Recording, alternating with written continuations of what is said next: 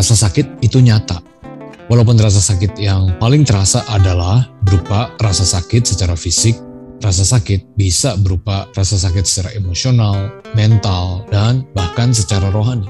Apalagi di saat pandemi COVID-19, rasa sakit sudah pasti menjadi momok bagi kebanyakan orang. Bagaimanakah kita bisa menghadapi dan mengelola hidup dengan rasa sakit yang kita alami? Dalam episode ini, saya berbagi beberapa prinsip dan strategi dari tulisan Dr. Paul Brand dan Philip Yancey mengenai rasa sakit dalam buku mereka yang berjudul When We Heard, Prayer, Preparation, and Hope for Life's Pain. Untuk mulai pembahasan topik ini, pikirkanlah pertanyaan berikut ini, yakni apakah arti dari rasa sakit? Dr. Paul Brand mengatakan, Rasa sakit adalah sebuah hadiah.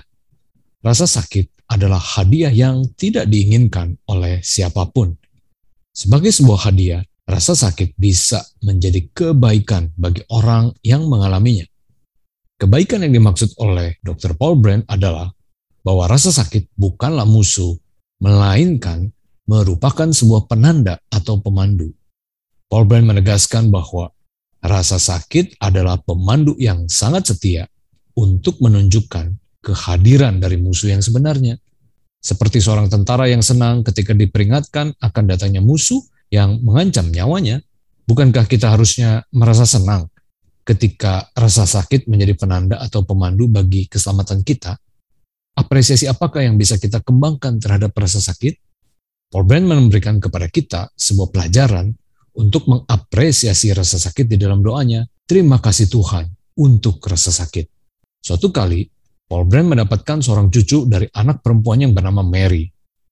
Sebagai seorang dokter ahli saraf tulang, Paul Brand tidak tahan untuk tidak memeriksa kondisi saraf dari cucunya tersebut.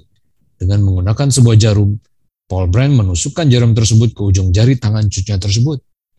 Cucunya, Daniel, secepat kilat menarik tangannya, menatap tangannya, dan menatap ke kakeknya tersebut. Paul Brand menyimpulkan, Daniel normal. Sebagai sebuah refleksi, kapankah terakhir kali Anda merenungkan dan bersyukur untuk kehadiran rasa sakit di dalam tubuh dan hidup Anda? Sulit tentunya, tetapi bukan tidak mungkin untuk dilakukan. Mengapa demikian? Karena rasa sakit sebenarnya berkaitan dengan apa yang ada dalam pikiran kita. Paul Brennan menegaskan bahwa apa yang dipikirkan seseorang di dalam pikirannya mengenai rasa sakit adalah aspek terpenting dari pengelolaan rasa sakit tersebut. Menurut Brand, rasa sakit punya tiga tahap. Yang pertama adalah rasa sakit sebagai sebuah alarm atau sinyal yang dirasakan oleh seseorang. Tahap kedua adalah alarm atau sinyal rasa sakit tersebut dihantarkan oleh saraf tulang belakang ke bagian dasar otak yang memilah berjuta-juta sinyal dari tubuh kita. Tahap ketiga dan terakhir adalah respon yang dihasilkan oleh otak kita ketika menerima alarm atau sinyal rasa sakit tersebut. Kalau rasa sakit diartikan sebagai sebuah kondisi yang menguasai diri seseorang, maka kemungkinan orang tersebut akan berespon negatif terhadap rasa sakit tersebut. Sebaliknya, jika rasa sakit diartikan sebagai sebuah alarm atau sinyal, maka kemungkinan besar orang tersebut dapat meresponi sinyal rasa sakit itu dengan tindakan yang tepat. Dengan kata lain, pertanyaannya adalah, apakah rasa sakit dipersepsikan sebagai tuan atau sebagai hamba? Bagaimanakah menjadikan rasa sakit sebagai hamba dan bukan sebagai tuan yang menguasai diri kita? Dr. Paul Brand menyarankan untuk menggunakan strategi mengalihkan, yakni mengalihkan perhatian terhadap rasa sakit tersebut. Pada suatu malam, Paul Brand terbangun dari tempat tidurnya, di mana ia sedang dirawat karena permasalahan di kantung empedunya. Malam itu ketika terbangun, ia sengaja berjalan di area jalan yang terbuat dari batu kerang. Batu-batu kerang itu cukup tajam dan cukup terasa menyakitkan di kaki yang berada di atasnya. Setelah itu, ia juga berjalan di rerumputan yang basah sambil memegangi dahan pohon, bebatuan, dan menaruhnya di tangannya. Bagi Paul Brand, tindakan tersebut menolong dirinya untuk memerangi rasa sakit yang ia sedang alami. Ia tetap merasa sakit, namun dengan intensitas yang berbeda kali ini. mengalihkan perhatian dapat menolong seseorang untuk mengatasi sedikit rasa sakit. Salah satu cara yang juga sangat menolong dalam mengatasi rasa sakit adalah dengan berdoa. Paul menjelaskan bahwa berdoa merupakan bentuk latihan atau disiplin secara rohani. Dengan berdoa, kita mengalihkan pikiran kita dari fokus terhadap rasa sakit ke memikirkan diri Tuhan dan kebaikan Tuhan. Saya pribadi merasakan dampak penting dari berdoa. Saya mengalami waktu saya merasa tertekan, khawatir, dan takut. Dan di saat seperti itu, ketika saya berdoa, ada kelegaan yang luar biasa yang saya rasakan.